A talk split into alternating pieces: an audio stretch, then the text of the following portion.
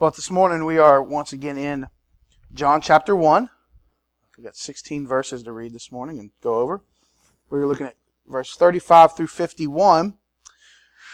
Just as a quick reminder, as we are we are the church at Crossroads Baptist Church. We are representation of the body of Christ, and every once in a while, I think we need to be reminded that we have a vision statement here to see Christ's redemption, change all things, our hearts, our homes, our family, our worship, our service, our community in the world, and our mission is to glorify God through the kingdom-focused disciple building and outreach. We do, we do these with a two-part approach, fulfilling the Great Commission, or the Great Commandment of loving one another, and the Great Commission of going and telling. So as we gather today, you guys, I hope you understand that we gather because it's um, the right thing to do. We don't come together because um, out of out of rules and regulations, but we gather for the glory of God and the greatness of our community. Um, by being a God glorifying, gospel centered, missional, disciple making, church planning church and people, we can make a difference in this world. I, I wanted I wanted that I want to say that this morning as an encouragement. God, I think, gave it to me this week as encouragement, just a reminder of what is the reason. So I just wanted to share that this morning with you guys. So brief summary of where we are. We are um, we've just finished up talking about John the Baptist and his testimony in the wilderness and how he has he has pointed out that Jesus is the Lamb of God and how he has um, begun the, the, the pointing in the path to the to people focusing on Jesus as the Lamb of God and no longer necessarily focusing on him as the one in the wilderness, the voice in the wilderness. Last week we talked about Jesus being the Word and John being his voice before he was announced. Um, so that's where we are. And but now it is time for Jesus to step out and begin building his kingdom, to begin working on the kingdom of his Father on earth. It is time. He's planting a first church. He is he is calling out disciples. He is he is preparing um, himself to to bring people to Jesus. To, to he's that sounds crazy, doesn't it? But he is preparing to bring people to himself. I mean, that's what he's doing to an understanding of who he is. He is in the process of, rev- re- of revelation of the Father through himself to the world. So that's where we are today when we come to this passage of Scripture. So John chapter 1, we'll start reading in verse 35, and we'll read through the end of the chapter. And then we'll go back through and we'll really pick it apart and, and find some really cool stuff in here. So now for our text, John 135. The next day, again, John was standing with the two disciples. And he looked at Jesus as they walked by and said, Behold the Lamb of God. And two disciples heard him say this, and they followed Jesus. Jesus turned and saw them following and said to them, What are you seeking? And they said to him, Rabbi, which means teacher, where are you staying? He said to them, Come and you will see. So they came and saw where he was staying. And they stayed with him that day, for it was about the tenth hour. One of the two, who heard uh, John speak and followed Jesus was Andrew, Simon Peter's brother. He first found his own brother Simon and said to him, We have found the Messiah, which means Christ. He brought him to Jesus. Jesus looked at him and said, You are Simon, the son of John. You shall be called Cephas, which means Peter. The next day, Jesus decided to go to Galilee. He found Philip and said to him, Follow me. Now, Philip was from Bethsaida a city of Andrew and Peter. And Philip found Nathanael and said to him, We have found him of whom Moses of the law, also the prophets wrote, Jesus of Nazareth, the son of Joseph. And Nathanael said to him, Can anything good come out of Nazareth? Philip said to him, Come and see. Jesus saw Nathanael coming toward him and said, Behold, an Israelite indeed, in whom there is no deceit. Nathanael said to him, How do you know me? Jesus answered him, Before Philip called you, you were under the fig tree. I saw you. Nathanael answered him, Rabbi, you are the Son of God. You are the King of Israel. Jesus answered him, Because I said to you, I saw you under a fig tree, do you believe? You will see greater things than these.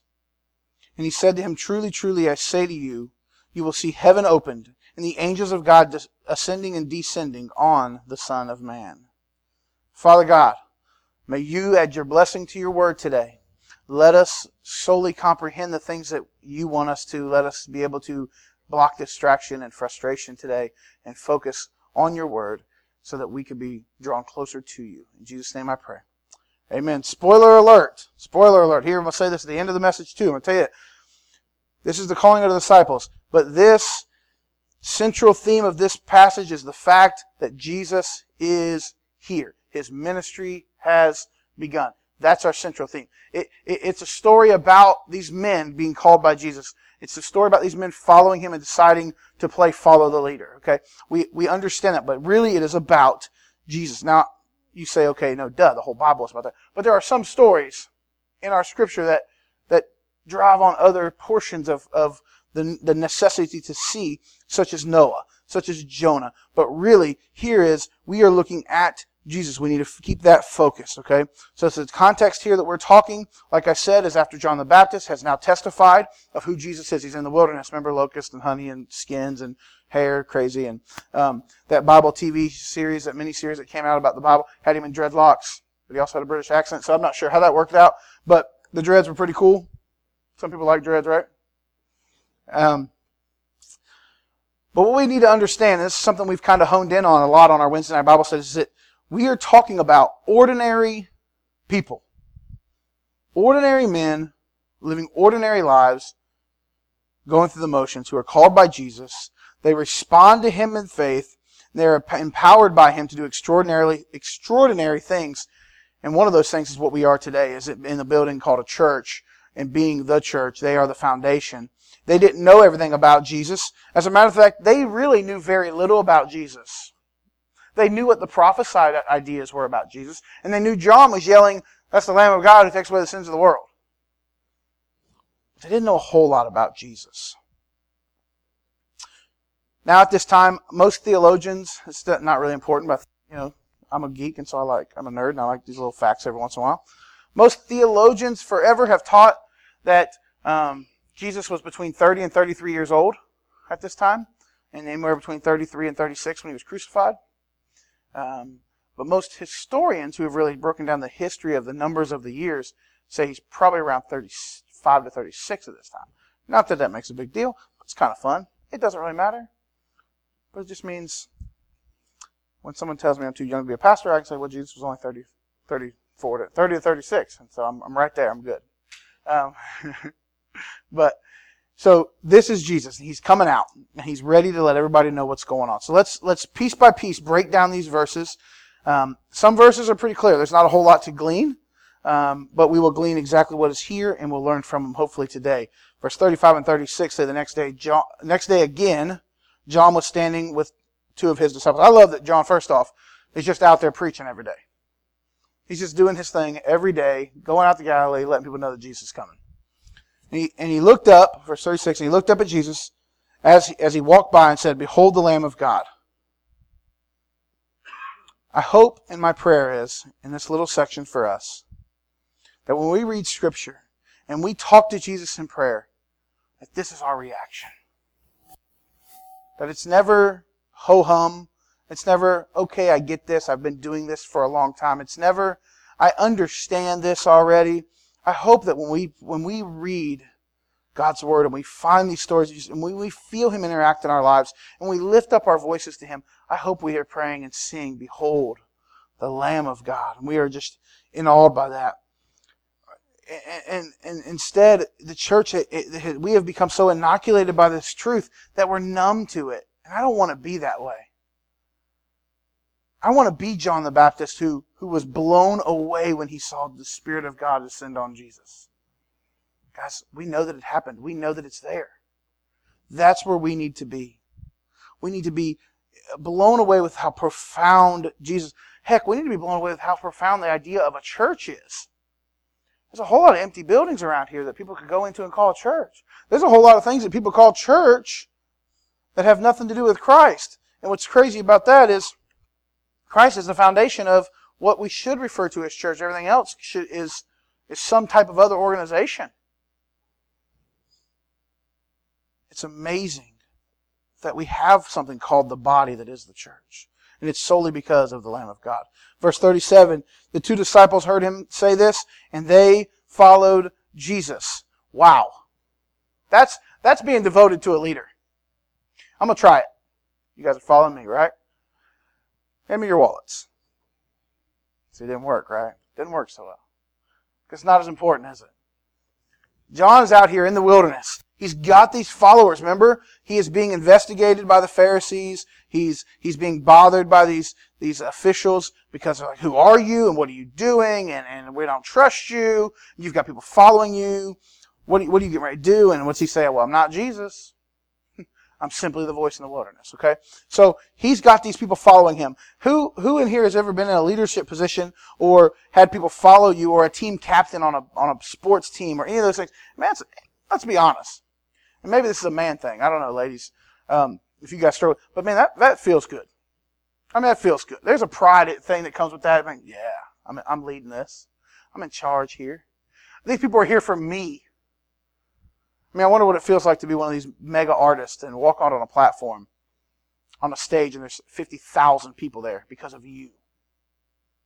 Now, John may not have 50,000 people, but he was still the big news of the day. So he's out there and his disciples are out there. And it says that they immediately they followed Jesus based on what he said about Jesus. Now, what's here is amazing. Can I be transparent as a pastor? I know that I, I wrote a, um, I posted a blog about this, about truths about being a pastor a few weeks back. And one of them in there is that it hurts pastors, and we're supposed to be immune, right? We're tough, right? We're just, oh no, it's just church. No, it hurts when people leave the church. Okay, it does. We're human, so it hurts. It bothers you. It's frustrating. It hurts your feelings a little bit. That goes for all pastors, unless they're just non-caring and just you know jerks, I guess. And there are those guys out there. Um, they just couldn't care one way or the other. But it hurts you when it happens. It's the same thing as if you're in a leadership position or a team, like I said, on a team. If something were to go wrong and you were to lose something, it would it would it would hurt. But no, John the Baptist, the hot ticket of the day, the man who's out here with all the attention, is more than happy to see two of his probably. I mean, the fact that they are that they're out there again with John, the fact that they are um, um, known by name probably means that they were pretty pretty close to him. Maybe even had a kind of maybe some kind of a, a position of organization or something that John was doing out there. I don't know what he was really doing. Um, maybe they helped line up people for baptism. Who knows? But he's so excited. He's he's more than happy to see them follow Jesus because he knows what he's doing out there. He knows who he's calling. You know, this is rare, but it just shows the, John the Baptist's confidence in Jesus. And like I said a few minutes ago, they didn't know all about Jesus. They just had simple faith. They knew what was taught to them by the prophets. They knew what the law taught. They knew what it pointed to, and they knew what they were looking for. And they took that faith and they stepped out and followed Jesus. And yet, I have the finished story and sometimes I can't take one step of faith. Sometimes we struggle with worrying about which way to go and how to turn and what color to use. And I know I've told the story before, but I don't have a lot of stories. So I had a friend of mine who was a pastor who put two different colored carpets in his church because people wouldn't start fighting over it. That's not sound like following Jesus to me. How close is our how, how strong is our faith that we just simply follow? You know, I, I have a friend who, who I love dearly, and they're, they're not a believer, but they, they know the Bible, um, a lot of the Bible. And they struggle with becoming a true believer because they say, well, we just can't know enough. And he says this to me, and the problem is he's, he's uber smart. Like, I try to stump him on stuff, it makes me sick. Like, I get like obscure Christian authors that he's not going to ever hear of, at least I think. And I'll quote him, oh, that's out of so and so's book. I'm like, no, why do you know that? Like, so he's so smart. But he can't simplify the fact that, that Jesus is the Lamb of God. He can't get there. I'm so grateful these disciples, maybe they were simpleton men, but they were still able to do that and follow, not knowing a whole lot. Verse 36 says, Jesus turned to them and saw them following and unlike me, if I'm walking to the city and you start following me close, I'm probably going to run or turn around to fight. Um, but no, Jesus turns around and says, What are you seeking? And they say to him, Rabbi, which means teacher, where are you staying? Rabbi also has another meaning, which is really cool, I think. Um, it also means my great one. Not a great one, not the, it's my great one. It's a very personal conversation. It's almost like calling your dad daddy or your mom mommy. Um, if you ever had a teacher that you loved dearly, I know our daughter had one. And her first grade teacher, I think was her first grade. No, her kindergarten teacher, so it was. And I think today, if Hannah saw Miss Chandler out somewhere, she'd, ah, Chandler! He'd probably chase her down and tackle her. Um, but because she, she had this relationship where she loved her and she, she called her teacher and she called her Mr. Chandler, but it wasn't like another teacher that she had, where she's just just the name. It was it was some it was endearing. You could tell. That's what they're doing here. They are already endeared to Jesus. And so he says to them, What are you seeking? Which could also be said, Why are you following me? Why are you here today? What is your motive? Are you pursuing Christianity? Are you pursuing me as Christ? Or are you pursuing the next hot ticket? Are you pursuing me because he said to him, maybe you think it's going to be a big deal for you? Well, you know, that kind of is our question for ourselves, isn't it?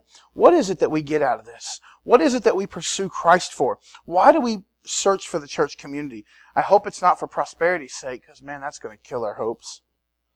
I hope it's not for comfort or convenience, because um, God, He bursts those bubbles real fast. He pushes us pretty far. And, and, and, if you're not being pushed by God in one direction, it might make you a little uncomfortable. You might want to check where you are in your relationship, because we should be molded and pushed and made and twisted and, and, and, and conformed constantly by Him. So there should always be a little, a little push somewhere. You know, in, in big churches, oftentimes you see young young men and women in there just simply to end their frustration with singleness or loneliness.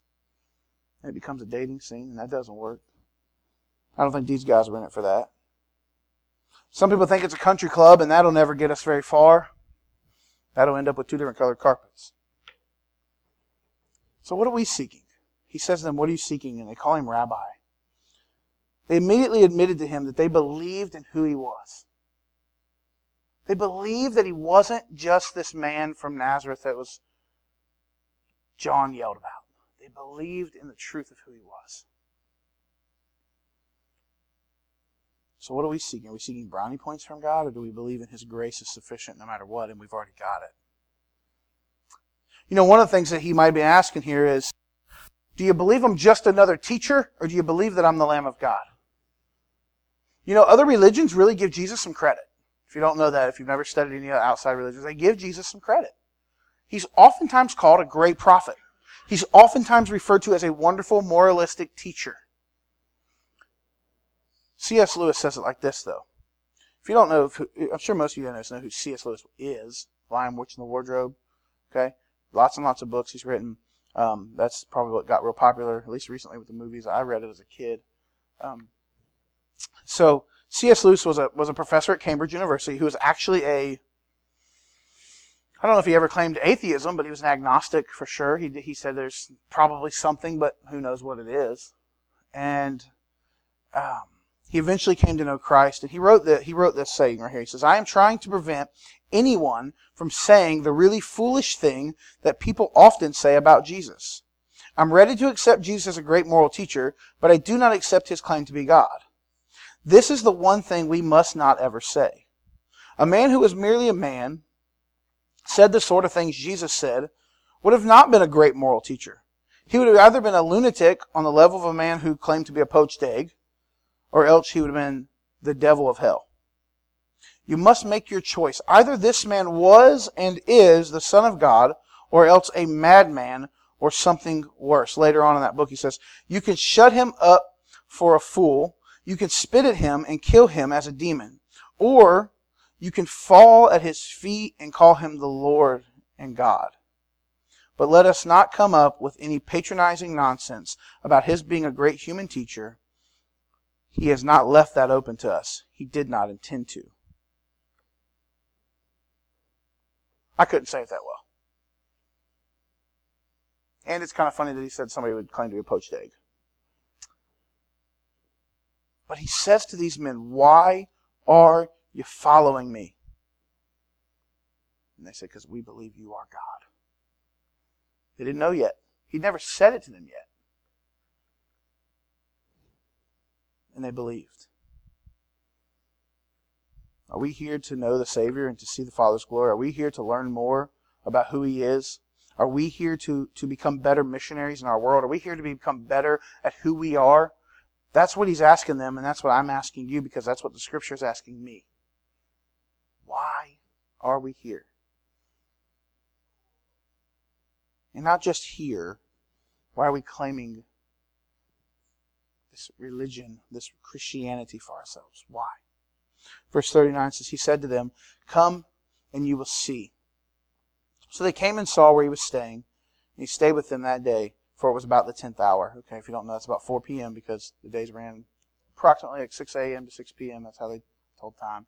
They'd have time pieces on their on their wrists. So um, there's always approximates, but so about the tenth hour. But here's what I want you to see out of this verse: what Jesus says to them is a what's called a conditional imperative statement in literature. He says, "Come, and you will see." So really saying, if you come, you will see what I want you to see, or what I'm going to reveal. This statement isn't really about the place he's staying. This is kind of like the woman at the well where John, Jesus says, But who I give water will never thirst again. That's that same concept. Jesus using this to teach it, to teach something different than, yeah, I'm staying over at Tony's house this weekend. Y'all can come see. He's got a cool futon, right? Um, no, he's saying, if you come, if you follow me, you're going to see what I have planned to reveal. And he tells us later in, the chap- in this chapter we'll get to what it is exactly. If you come, guys, if we come, if we chase desperately after knowing who the Father is, if we chase desperately after meeting the Son at the place that He wants to meet us, if we chase desperately after the Holy Spirit's dwelling in our lives and the hold that it has on us, He will reveal Himself to us in ways we could never believe, and He will do amazing things to us and through us. That's what He's promising them there. Verse 40 says, one of the two of them heard John speaking and followed Jesus was Andrew, Simon Peter's brother. And he, Andrew, first found his own brother Simon, Peter, and said to him, We have found the Messiah, which means the Christ. John's very good at this, by the way. Throughout the whole book, you guys will we will see him using Hebrew words and translating them. Andrew went and told Peter about Jesus. Verse 42, he brought him to Jesus, and Jesus looked at him and said, You are Simon, the son of John. You shall be called Cephas, which means Peter. Couple little things here I see in these three verses. First off, we'll get to 41 later, but 42. I'm so encouraged that Simon walks up to Jesus and he says, Oh, you're Simon, son of John. If I, when, I, when we met, I shook your hand and introduced myself, and you introduced yourself. Not Jesus. Why? The Bible says He knows when a sparrow falls. He knows the hairs on our head.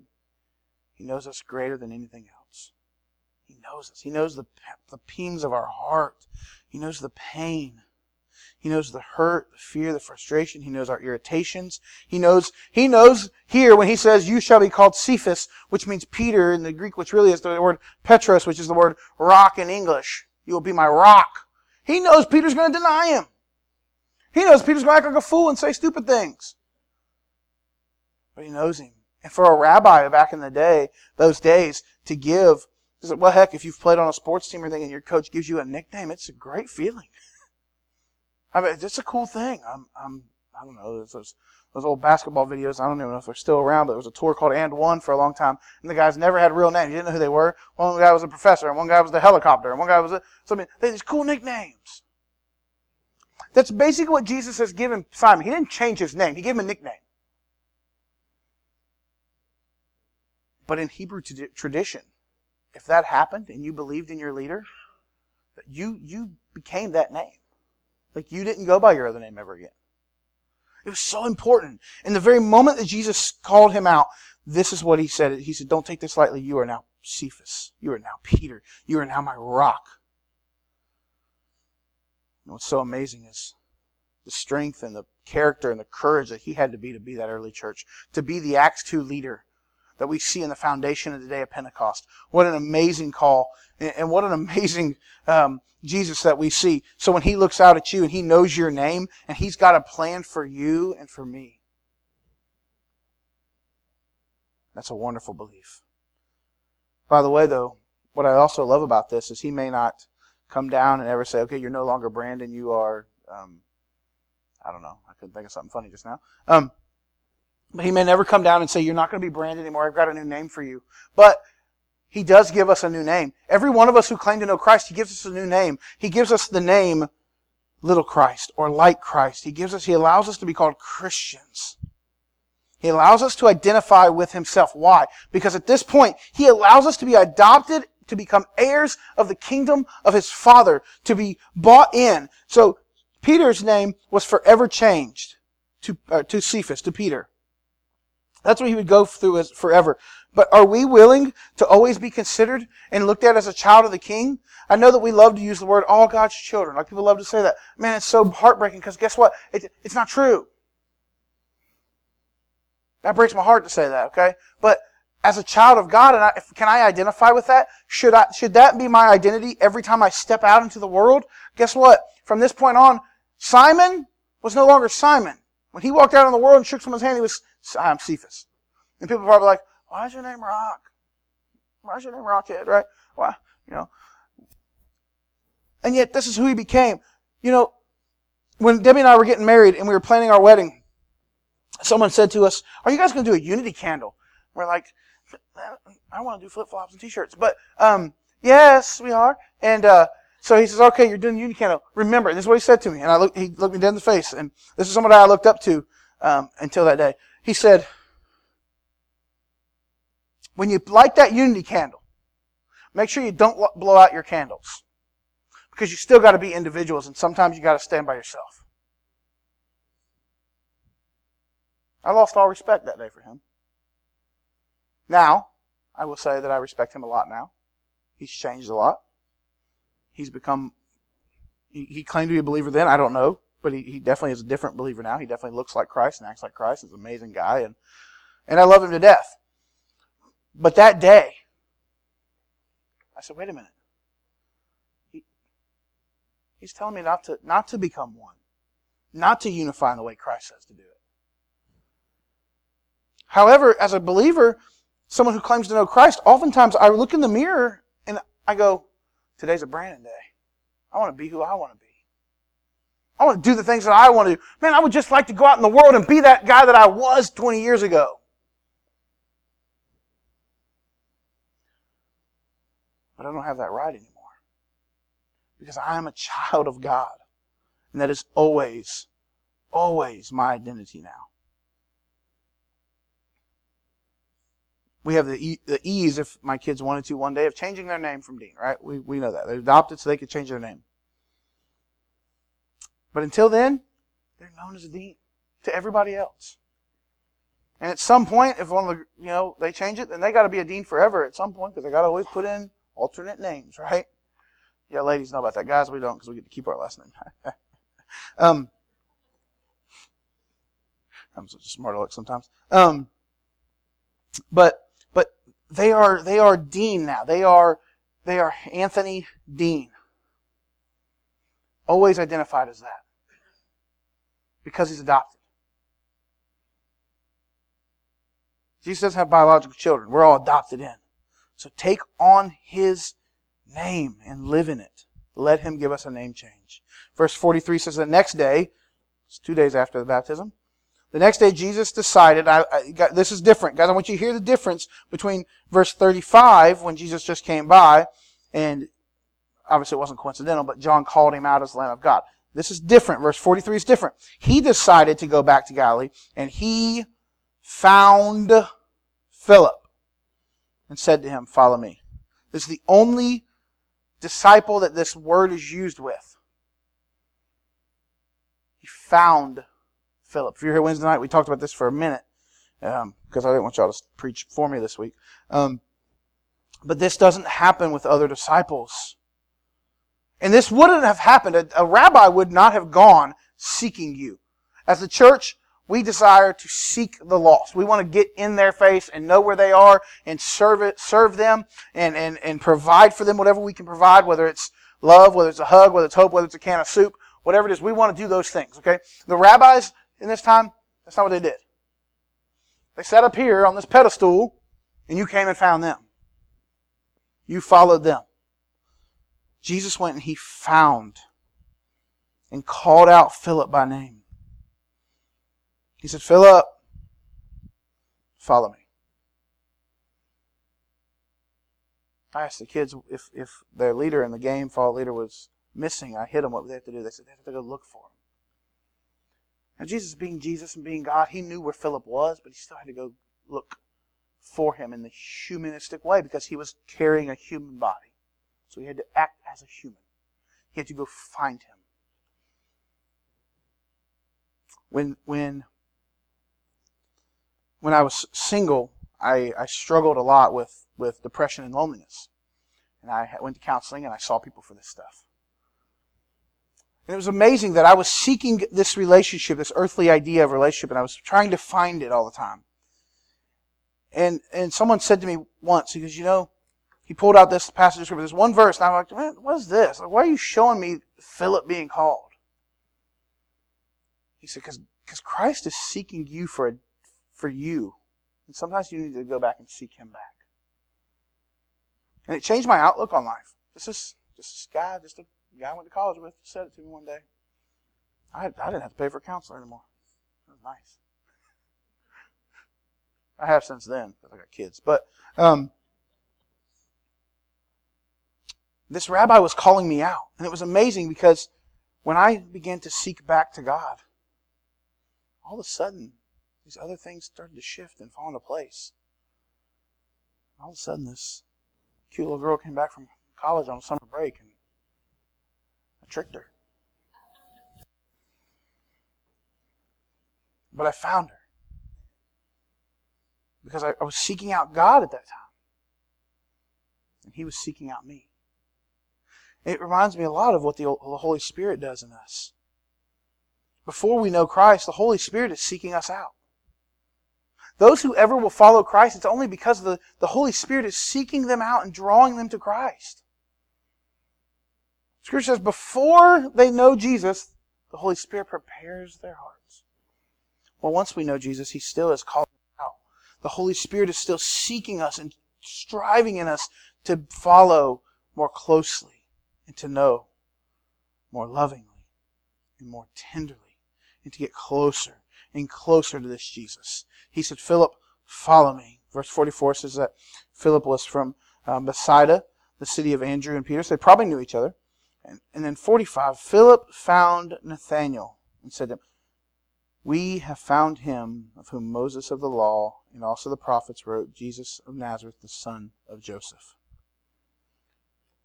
Like I said that I was doing when I started to search for that person, when I finally started searching for God, I, I found my relationship with Jesus. Philip here says, Nathaniel, we've been looking. We've been, we've been seeking, and now we found him. And as an earthly, as, as being a human, he obviously felt they had found Jesus, even though we see very clearly in Scripture Jesus went and found them, at least Philip. But it's amazing that because of their searching, he was able to go to Nathaniel and say, Hey, let's go. Stop searching. Come and see him. Let's go. Let's do this. I find the major importance here. This is the second time we see this. In verse 41, we see what Andrew does with Simon, and here we see this. In verse 45, Philip goes out and seeks out Nathaniel. First two evangelists. The first two people that say, I found him, I gotta tell others.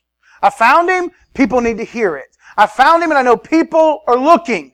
I've got to tell them what has happened to us in the church that we don't feel that way any longer. What has happened to us in the church that we are no longer emotionally moved to find others who need Jesus. Why on earth have we lost this desire to evangelize this world and show them the Lamb of God? I don't know, guys. I don't have the answer for that, but it has to come down to sin in our lives. There's no other reason for it. So where are we? Are we like Andrew and Philip? Are we willing to go find others? Verse 46, Nathanael said to him, Can anything good come out of Nazareth? And Philip said to him, Come and see. Another, another statement. If you come, you will see. And something good had come out of Nazareth. Jesus saw Nathanael and he coming toward him and he said, Behold, an Israelite indeed, in whom there is no deceit. Pure motive. His question wasn't ugly or out of ignorance. Maybe a little like city rivalry, a little bit there. Kind of idea. They're real close to each other. But he says he's innocent, he's pure, and he's desiring to know the truth. Nathanael says to him, How do you know me? And Jesus said, Before Philip called you, you were under the fig tree, and I saw you. What a proof. What a proof of the supernatural that Jesus just dropped on him right there. Nathanael answered him, Rabbi, you are the Son of God. You are the, you are the King of Israel. And Jesus answered him, Because I said to you, I saw you under the fig tree, do you believe? I want you to see something here. These two, these two words. Um, because I said to you, and because I saw you under the fig, I'm sorry, because I said to you, and then I saw you under the fig tree, do you believe? Those two yous are plural in the Greek. He's not just talking to Nathaniel here. He steps back and he's like, all right, there's five of them right now. I need you to all hear me. I need to make sure that you all know I'm addressing you. Are you following me because of this little little thing I've shown you? Because I'm going to show you a lot more. I'm going to show you better than this. But is your faith simply based on this little miracle, Nathaniel? Cephas? Philip? Andrew? John?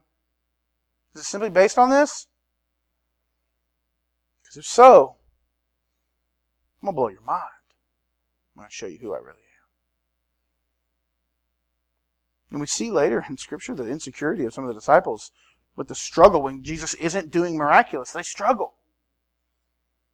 I mean, let's be honest. If we right now could talk to Jesus, well, we can't talk to him, but if, what if we could talk to him face to face and ask him to do something miraculous? If I could say, Jesus, we need you to come in here and we're going to bring um, somebody we know that's sick. We need you to heal in front of us. We need to see that. And Jesus did it. I, most of us in here would probably, probably, our, our relationship with Jesus would be all new, wouldn't it? Woo! I just saw this. My worship's going up here. We might even raise our hands and stuff like this. We might even shout. Might even take off a pew walking. Who knows? Right? But we're going to see something awesome. Well, the problem with that is later in Scripture, Jesus says the greatest that he performs is the transformation of a man's heart. So once we have that, we should always feel and see that miracle. He says, Are you insecure? You follow me because of a miracle? Because I said something cool? That's not going to get you much. Verse 51, he said to them, Verily, verily, truly, truly. I went a little, little King James just now on you. That's how I memorized this passage. I'm reading it, I still said it wrong. Truly, truly, I say to you, that plural again to the disciples, y'all, is the southern translation, will see heaven opened and the angels of God ascending and descending on the Son of Man. It says, Amen, amen. Verily, verily. I am telling you the truth. Here it is. Don't miss it. We say, serious as a heart attack nowadays, right? That's what Jesus is saying right here. He says, listen, heaven's going to open up, and I want you guys to understand. You know the law, you know the history of your people, you know Jacob. That's what he's calling him. He's saying, Jacob. Think of Exodus, I mean, I'm sorry, Genesis um, chapter 28. I should have wrote that down. Um, chapter 28, I believe. J- Jacob is out and he's wandering in the wilderness and he lays down and puts his head upon a rock and he has a vision. And in that vision, it's a ladder reaching to heaven or a stairway reaching to heaven. And angels are ascending and descending on this ladder. And it's a promise of God that says, Jacob, just as I promised Abraham, I'm going to stay with you and with your generation and with your people. And I'm going to dwell among you and with you and I'm going to take care of this. And you are going to be my people. They knew this story.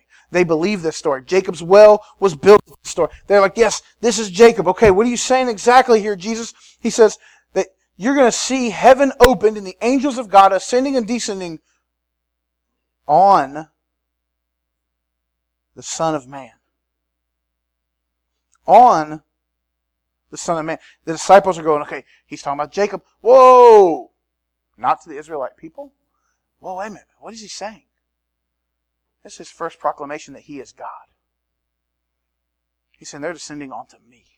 They're here to do my business. And you're going to see the glory that my Father reveals into this world because of this. What a, what a beautiful message he taught them. What a beautiful thing that he said to them. Heaven sent me, and here's my confirmation that I am the Messiah. I am appointed by God. He makes it very clear when he identifies with Jacob's dream that he says, Now I, Jesus, the Son of God, the King of Israel, that you have called Rabbi, I am the new stairway to heaven. It's not through the law. He says, I'm going to fulfill that law. We're going to still uphold a lot of those laws. We're going to still live the right life according to those laws in so many ways. But I am the pathway to heaven. What a gorgeous concept. What a revision of the dream of Jacob. No longer striving to wonder if you're right. To try so hard to have no hope or very little hope in being perfect according to the law. Because the law states over and over again that if you break one aspect of the law, you've broken all of the law. How terrifying. He says, I want to revise this so that you know that me, Jesus, within myself, is the newness of this law, the newness of this blessing. And it's going to be poured out upon you. And you're going to see it. And you're going to know it. So rather than these angels descending to Jacob to help him and teach him, they're sending on to Jesus to prove that he is the gospel. The disciples knew what that meant.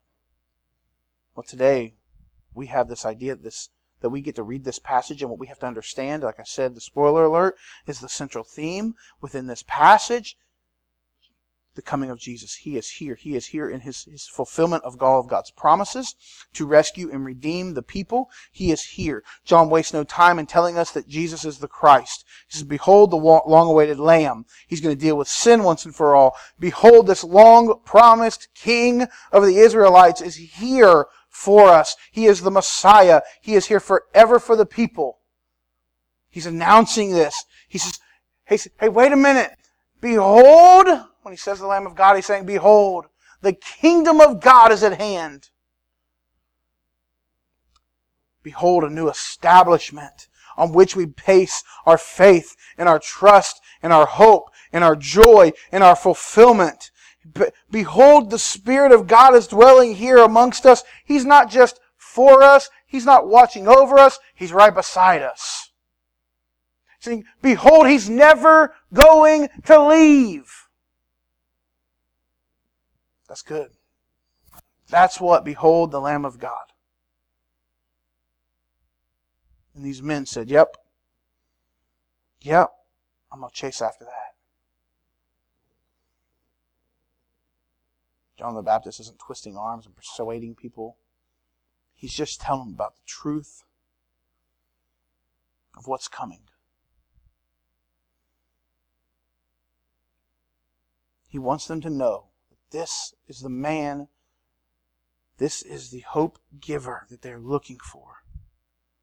We, as disciples now to Jesus, as we claim, we should respond in the same ways that these five men responded. We should follow so closely behind Jesus that we're stepping on his heels and he has to say, Wait, what are you seeking? But the beauty for us is that he has revealed it already to us. He's revealed from front to back in this Bible who He is. His claims are distinct and clear and perfect for us. And yet we struggle because we think we need the miraculous when the miraculous is already within us.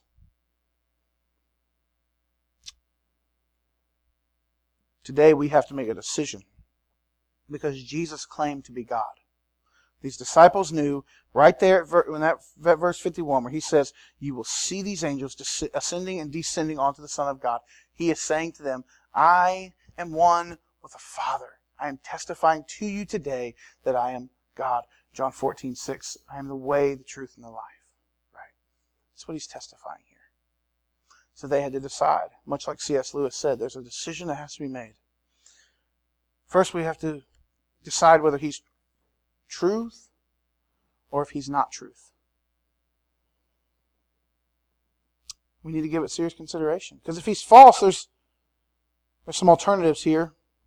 One is that he's just a liar. If Jesus knew he was not God and he said he was God, he's a liar. Therefore, he's, no good at a more moralistic type teaching because let's be honest, by a raise of hands in the room, who wants to listen to a liar? If someone lies to you once, are they a liar forever? Pretty much. No matter how much we forgive them, there's not a lot worse than being lied to. So if he's not a liar, then he's a lunatic. He's deceived in his own mind. He's crazy. He's lost it. He's considering his own teachings as evidence of who he is. Like he's the upright person. When, and we know people like that too, right? There's people that have done this in the world. We have a stupid joke that people say, don't drink the Kool-Aid, right? Based on the death of a lot of people. Because they followed a man who claimed to be Christ. Or a, a an avatar of Christ, a piece of Christ. So, which to me means that he was a lunatic that bought into his own teachings because he drank it too. A liar, a lunatic, or he's Lord. Or he is Lord. I know for me, it's, there's no alternative. He is Christ. He is the Lord. He is the Son of God as he claimed he is. So today, just like the disciples, two of them heard their leader say, There's the Lamb of God. They ran and followed. One of them Jesus sought out and called him out. And two of them went and found others. They all five came and followed Jesus closely. Not for intellectual exercise, not for coolness, not for a relative factor, not to be noticed or be seen. Some of them, maybe their intentions weren't always perfectly pure, because we've already talked about Simon the Zealot in our Wednesday night Bible says some of them was really looking for this earthly king, right? Somebody really wanted a warrior. They missed the fact that his war was against sin and that he was calling himself Lord. And he told him, I am the one. John 20, 31 says this in closing You must make a choice. And here's what he says These things have been written that you may believe that Jesus is the Christ, the Son of God. And more important, that believing you might have life in his name.